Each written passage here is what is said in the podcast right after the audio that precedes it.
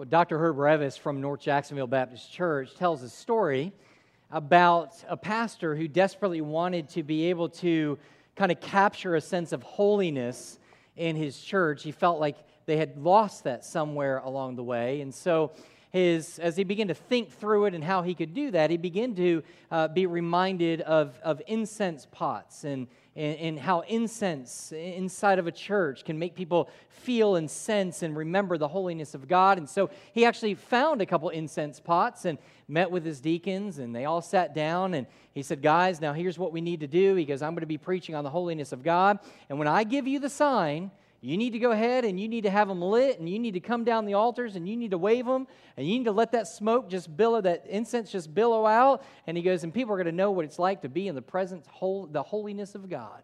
And so he waited for a moment, and then, and then that, that, that, that, actually that day came when he began to preach on holiness, and everybody was in their place. And at the right time during the sermon, the preacher kind of cleared his voice, kind of sat back and let out a yell. He said, I'm ready for the incense pots. And all of a sudden, nothing. So he cleared his voice again and he said, I said, I'm ready for the incense pots. And all of a sudden, this little voice, thank you, thank you very much. This little voice, this little voice in the very back, all of a sudden he hears it and it's kind of strained and he hears, and he hears his deacons go, we ain't got no incense pots. We threw them out the window because the bottoms got hot. Yeah. I don't know why I told that joke. I just needed an opening, and so that was it. Now, there is actually a point to it, and that is that is jokes can be funny. That's if you if you have a soul, and I could some of you. Um, but repeated jokes seem to not be nearly as funny. In fact, um, I, I, have to imagine that at some time, at some place, somebody laughed at the joke, why did the chicken cross the road punchline to get to the other side? That for somebody at some time that was funny, but because it's been so repeated and because of its familiarity, it kind of loses its punch over time. And this can be true for just about anything. I think the statement is true when we say that familiarity often breeds contempt. And that could be with just about anything we become overly familiar with. Unfortunately, can even be when we approach passages like this or texts like this in 2 Samuel. We've actually gone through 20 chapters, and uh, we're on our 20th chapter in the book of 2 Samuel. There's only 24 if you're counting, and uh, we'll soon be done. But what we've found, if you've been along with our study, is that there's a repetition of the themes over and over and over again which makes it a challenge, believe me, to be able to preach it and try to preach something that is fresh uh, each week. But it's also hard as a hearer because oftentimes when we first hear those truths in the early part of the study, they captured our minds and our imaginations and our hearts, and it, it convicted us and it, and it, led us to be able to respond to these truths. And we would leave with our hearts filled uh, of things that we were hearing sometimes for the first time or hadn't heard for a long period of time. But again, when these same themes every week are being repeated, there's the challenge of being gripped and being changed by those truths. So, oftentimes, what we have to do is what a preacher has to do is he has to preach it maybe in a different way. Same theme, different way, different nuance that he's trying to bring to it, maybe in a way that we haven't really thought of it before. And that's certainly our challenge and my challenge today, and yours as well, as we come to chapter 20, because in chapter 20, we see more of the same. We see more rebellion, more pain caused by sin, and more of God's judgment. And so when we come to this, again, it's, it's, it's difficult, but it's something that God wants. We believe that all of the Word of God is God's Word. All of it is inspired. All of it is, is, is good for us, for life and for godliness. We all agree with that. But we need to trust in God today. Before we take of the Lord's Supper, we want to jump into some very familiar truths. But what I want to do is I want to kind of bring a different aspect to that truth that we find in the text of Scripture this morning. So there's familiar, but there's a little bit of new as well. And then what I want to do at the very end is I want to kind of draw, because my hope is for us to prepare our hearts before the taking of the Lord's Supper. And so my, my, my desire is to do that. I'm going to try to bring it all together at the end. But there are two points we want to look at this morning, both familiar and new. Notice this point number one God's authority is greater than my excuses. God's authority is greater than my excuses. At the end of chapter 19, it was interesting because we saw this, this divide get even greater between the northern kingdom of Israel and the southern kingdom of Judah. And, and really, the rift really stemmed from King David himself. When King David came back from exile and he came to Jerusalem, the northern kingdom believed that he was showing um, some favoritism to the southern kingdom of Judah that he wasn't showing to them. Their feelings were hurt. And when they objected, they actually objected to Judah and began to complain to them. And Judah basically said, Well, no wonder he's treating us better because we're more deserving than you are. Well, you can imagine for the northern tribe, that didn't, the northern kingdom, that didn't go over well. So they didn't want anything to do with them, but more importantly, they wanted nothing to do with David. And we pick up here and you read in verse 1 that there's a man by the name of Sheba that actually leads a revolt and rebellion against David. And, and, we read there in verse 1, he says, uh, We have no portion. He sounds a trumpet and he said, We have no portion in David, and we have no inheritance in the son of Jesse. Every man to his tents, O Israel. So all the men of Israel withdrew from David and followed Sheba the son of Bichri. And he says, But the men of Judah followed their king steadfastly from the Jordan to Jerusalem. Now, we have to be very careful that we don't see this as just some kind of uh, outcome of irreconcilable differences.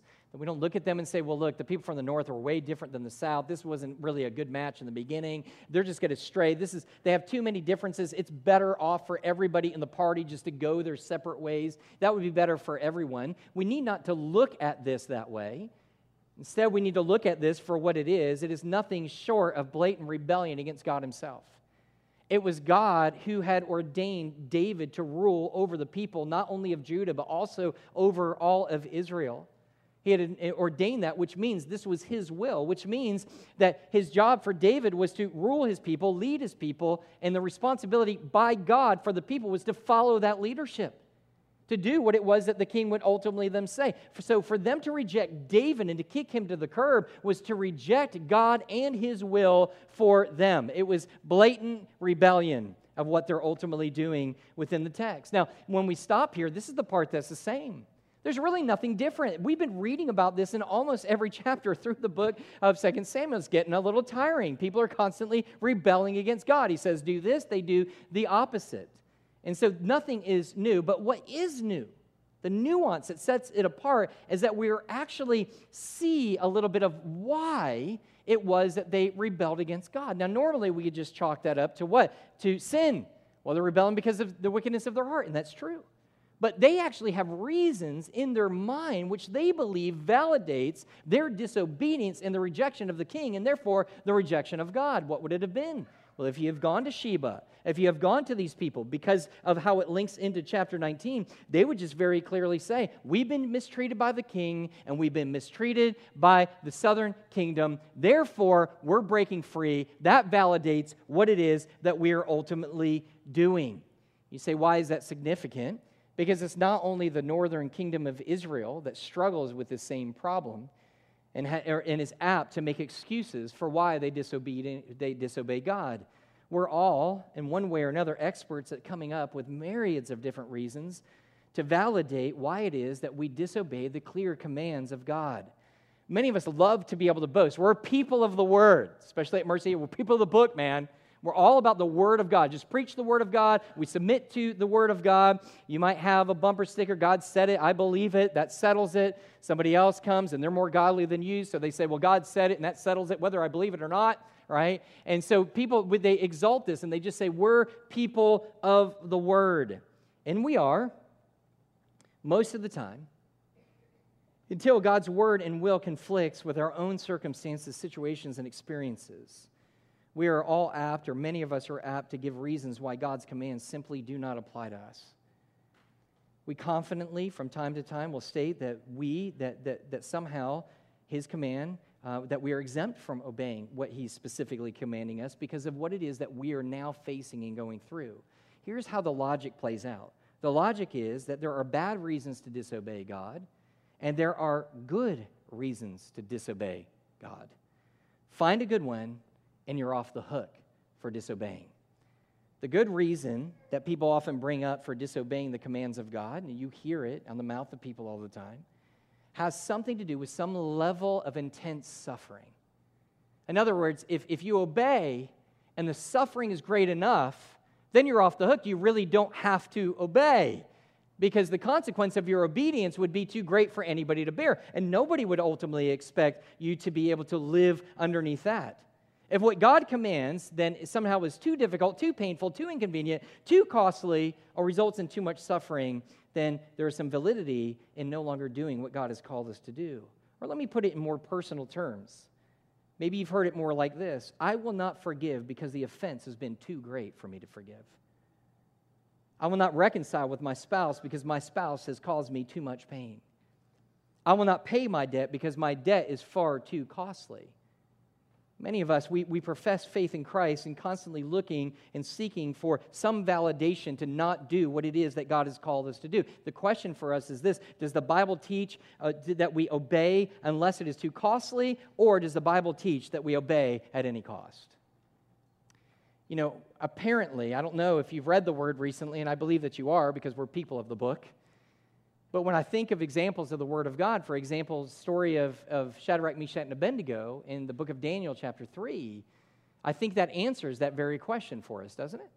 I mean, here is King Nebuchadnezzar, and he basically builds a massive golden image and tells everybody, including the Jewish people, that you need to bow down whenever the trumpets sound. You need to bow down and you need to worship this false God. One problem God had commanded them you don't worship false gods. He said, You shall have no other God before me. He then, in turn, tells them to do what? He says, You shall make no graven image. And so here they are at a place at a crossroads. And I don't know if you've ever read and been familiar with that text, but we only have three boys that basically refuse to bow. So apparently, other people, other, other Jewish people, uh, other of God's people, are bowing. And can't you almost, with your sanctified, sanctified imagination, understand probably what they're saying? Hey, guys, listen, if you bow, you're going to die this is a high cost. Look, the rest of us understand. We understand we're not supposed to do this, but God would never require you to be able to suffer in such a way for righteousness' sake. This would be ridiculous for you to be able to go through something like this. And yet, fortunately, this wasn't these young men's response at all. Instead, they say to him in verses 16 through 18, he says, Oh, Nebuchadnezzar, we have no need to answer you in this matter. He says, If this be so, our God, whom we serve, is able to deliver us from the burning fiery furnace, and we deliver and he'll deliver us out of your hand, O king. In other words, hey, if we obey, you throw us in there, God can, God can take away the sting of that fiery furnace. He could rescue us out of that thing. But here's what I love. But if not, be it known to you, O king, that we will not serve your gods or worship the golden image that you have set up. The teaching of the Word of God is that we obey at any cost. And there are no excuses for you and for I to validate our sinfulness against Him. You say, well, what do we do with that? What do we do with that? Well, there's two things we can do, I think at least. In other words, it teaches us not to validate the sins of others. Parents are really notorious for this oftentimes. We love our kids so much, have such a soft spot in our hearts, and when they come to us and they begin to tell us about how they're struggling with something and they're going through something and, and very, very difficult hardship that they're going through, we're sitting there going, There, there, there, we understand. And they're making some wrong decisions, and they say, This is what I'm going to do. And sometimes the, the, the, the mercy and the grace is so great in that particular point, we kind of overlook what they're actually supposed to do because we don't want to see them suffer. Look, if somebody comes to you and they, as a brother and sister in Christ, and they go, hey, look, this is what we're thinking about doing, and if it's blatantly wrong, you need to be brokenhearted for them. You need to mourn for them. You need to walk through, you and I need to walk with each other, bearing that, that difficulty and hardship along with one another, experiencing that same suffering along with them as much as we're able to be able to do. But at the same time, you and I have to love each other enough. Remember, it's not merciful to tell somebody that it's okay to obey, disobey God. That's not merciful. It's merciful and gracious to sit there and say, hey, this is going to be tough. But may I encourage you to obey God at any cost. No excuse will validate your sinful action. Second thing I think that we do is not only to validate sin, sins of others, but we don't need to be validating our own sin. And I think that's more the point in the application. And what I mean by that is this is years ago I was at Walmart. I've seen some of you there. And, uh, and uh, I, was, I was at the tire place. And I, to this point, I still don't remember what I was waiting on. But I was waiting for a while with something, and I was standing there, and up was this big screen, like a big screen up on the television, and it's actually the surveillance video of like what's going on, I guess to try to keep people from ripping things off. And, um, and uh, I got a story about that, but I'm not going to get sidetracked. Um, anyway, and we're, we're, we're, we're, we're sitting there, and, and, I'm looking up, and, and I look up at this camera, and it's kind of like looking down, you know, at, at, the people at the different counters and things like that. And I look up, and I'm like, wow. I was kind of got the little bit of giggles because I was looking at this guy, and I could see the top of his head, and I'm like, dude, that guy is going bald big time, and everything. And then the more I got to look, the more I got to giggle. I started to notice that every time I turned left, he turned left. And every time I turned right, he turned right. So I did a little bit of this and I thought, that dude's me. and I think that that's really what the scriptures are ultimately trying to do, not for you us to be able to sit there and go, okay, how can I be prepared when people bring their excuses to validate their own sin so I know how to be able to minister to them? That's great. But the question is, how are you validating your sin? This, the, the idea is for you, for that camera of the Word of God, to be able to draw complete attention to yourself and to your heart and to your actions, and for you to be able to sit down. Is there anywhere in, in my life that I'm validating right now and saying, I'm not obeying, and here's the reasons why? We are to obey God at any cost. We need to understand that God's authority is greater than my excuses. Number two, your favorite part, we're halfway done. Here it is sin's misery is greater than the initial pain. Sin's misery is greater than the initial pain. If you look at verse 3, notice, if you will, the Bible says, And David came to his house at, at, Jerusalem, and the king took the ten concubines whom he had left to care for the house, and he put them in the house under guard, and he provided for them. Now, interesting thing, is just to catch you up to speed, when David was sent into exile by the sinful actions of his son Absalom, he left, but he left behind ten concubines to be able to care for the palace and to administrate the matters of the palace. Well, while he was gone, Absalom did something Uh, incredibly egregious in an act of aggression and to initiate his revolt against David, he went into the concubines, the Word of God says, and he actually raped those women. Horrible, horrific sin that he committed. And none of us would ever sit back and blame the father for that. We wouldn't sit back and go, well, well, look, it's all his father's fault. Absalom can't turn to his dad and say, well, dad, it's your fault. No, this is because of his own sin that he committed this, with nobody else ultimately to blame. But at the same time, the author uh, reminds us, but this is still ultimately a consequence of David's own sin. We know that from back in chapter 12 and verse 11 when he said this, Thus says the Lord. When he's confronted in his sin against Bathsheba, what happens? The prophet comes, the prophet, God speaks to the prophet, and he says this to him. It says, Thus says the Lord, Behold, I will raise up against you out of your own house, and I will take your wives before your eyes, and I will give them to your neighbor, and he will lie with your wives in the sight of this son. Then he goes on to say, What you try to do in darkness, this man will do to the light for all to be able to see. It's ultimately a consequence of his own sin. David has blame in the midst of this. And so when he comes back, now, now, now when he comes back, here's what's, what's interesting about this. When he comes back, he, he actually does the right thing. The first thing he does, and you'll see this in the, in, in, the, in the layout of chapter 20, the first thing he does is go back and he begins to minister to these women. They're hurting, they've been hum, humiliated, they've been victimized, uh, they're, they're, struggling, they're, they're, they're, no doubt frightened. But David begins to minister to them, to help them, to try to ease their pain. I, I love that the Word of God adds this uh, in here. So, what does he do? He provides for them, he gives them a house, he gives them food, he gives them clothes. He does all the things that compassionately we should do. And what I love is, by the way, that this is a demonstration of what true repentance looks like. True repentance is not just simply saying, I'm sorry, or hey, I take responsibility for this, or to, then just to be able to move on and try to get away from that portion of your life and never think about it again.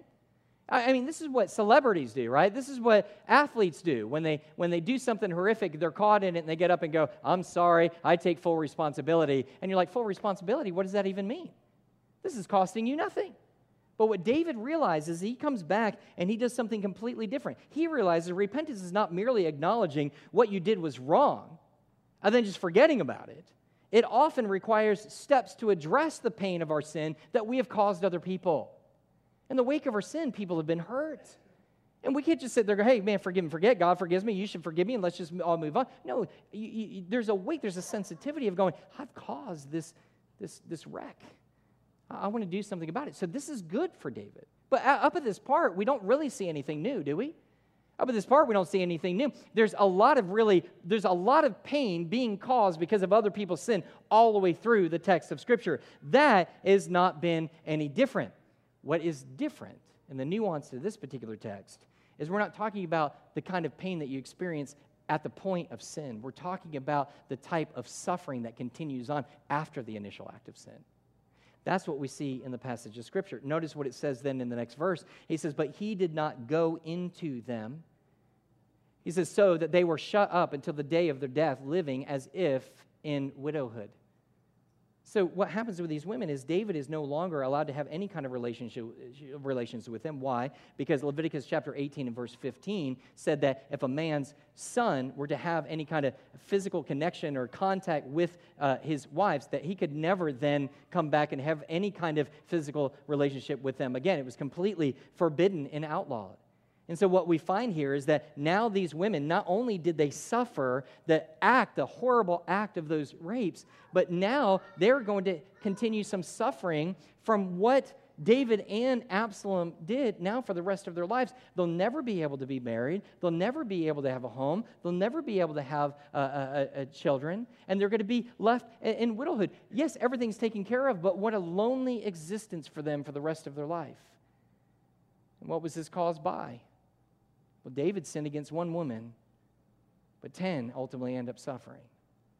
Absalom commits a horrific sin, but the, but, the, but the pain of that sin, the misery of that sin, isn't limited just at that one moment of time. It continues far and wide and much longer than anybody would ever, ever imagine. You know, we, it's Pastor's Dan, Pastor Dan's 10 year anniversary today. Isn't that pretty cool? Oh,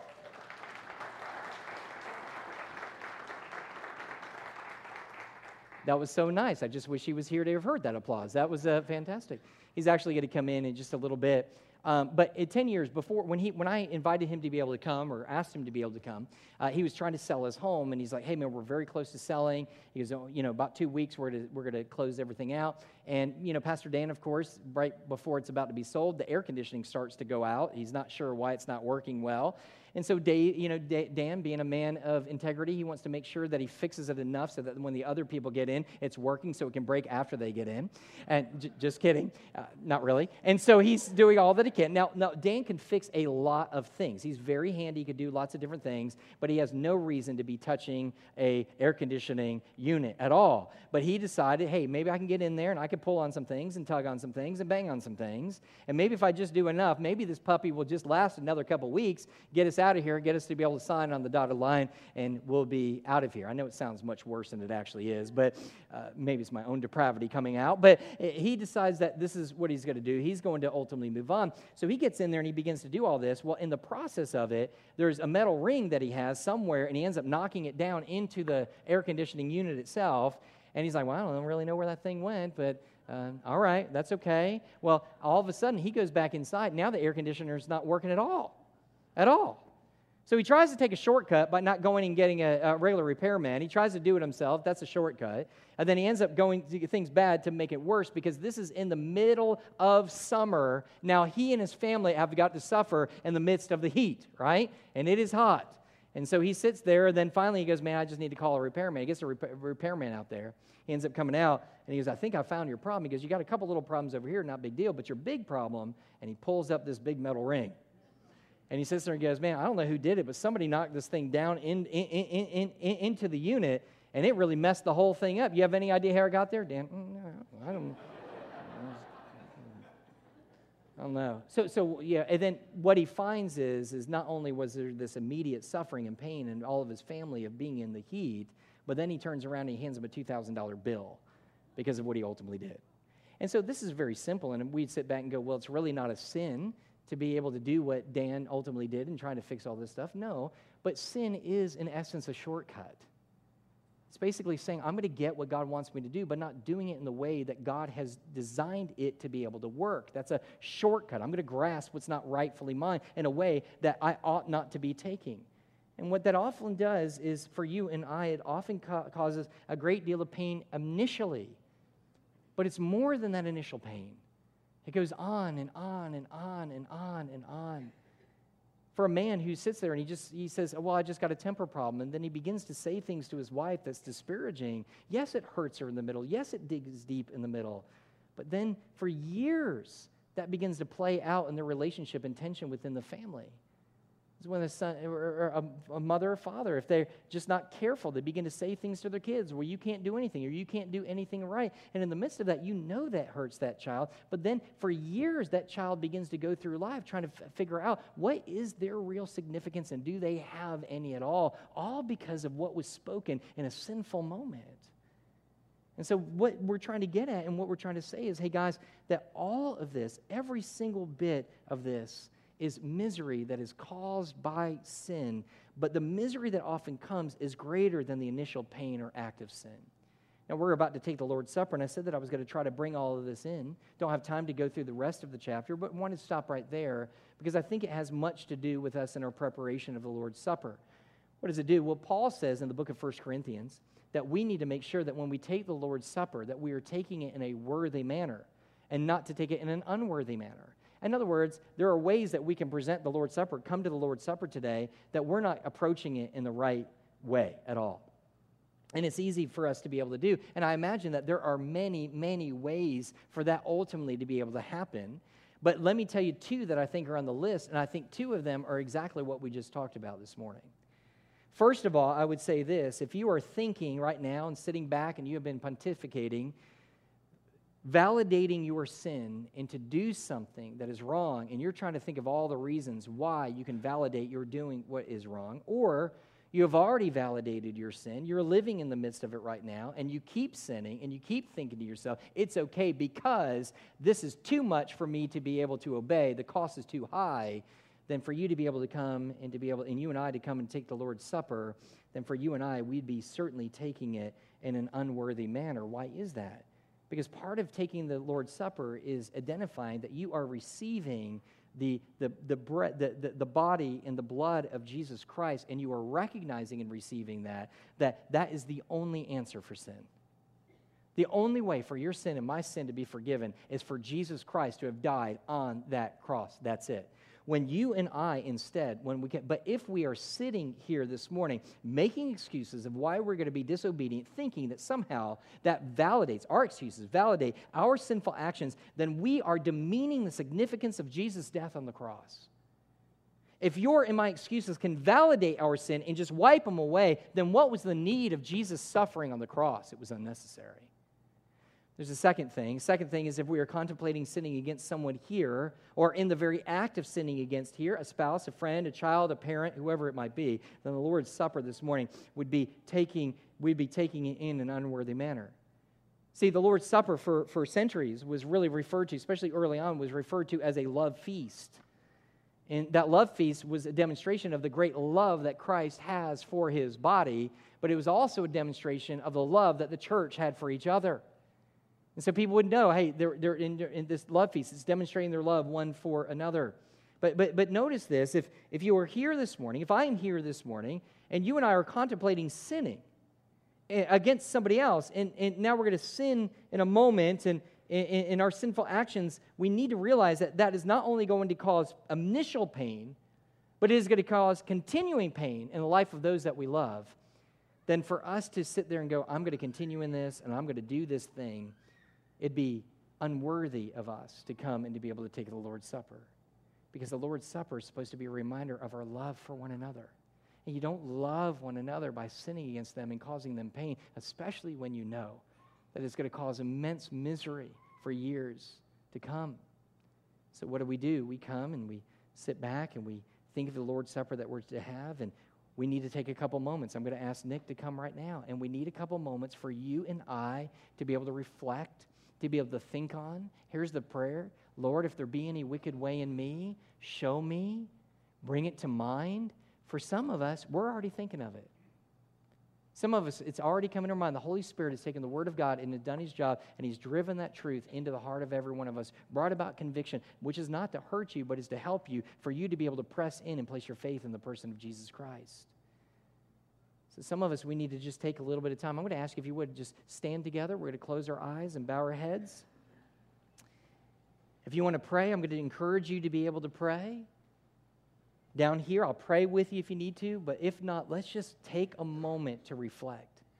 Here's the questions I want you to ask this morning Am I trying to validate anything in my life that I know is sinful towards God?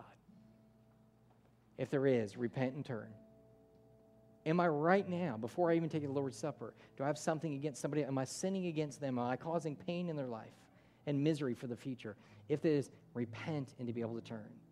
Now, that just covers a, a, couple factions of what we do in our sin, but whatever it is that the Holy Spirit brings, it's time for us to turn, it's time for us to confess, and to be able to come clean. Let's do that. Dear Jesus, I pray as we come to you, Lord, that you would forgive us and cleanse us. In your precious name we pray. Amen. Let's just take a couple moments to think.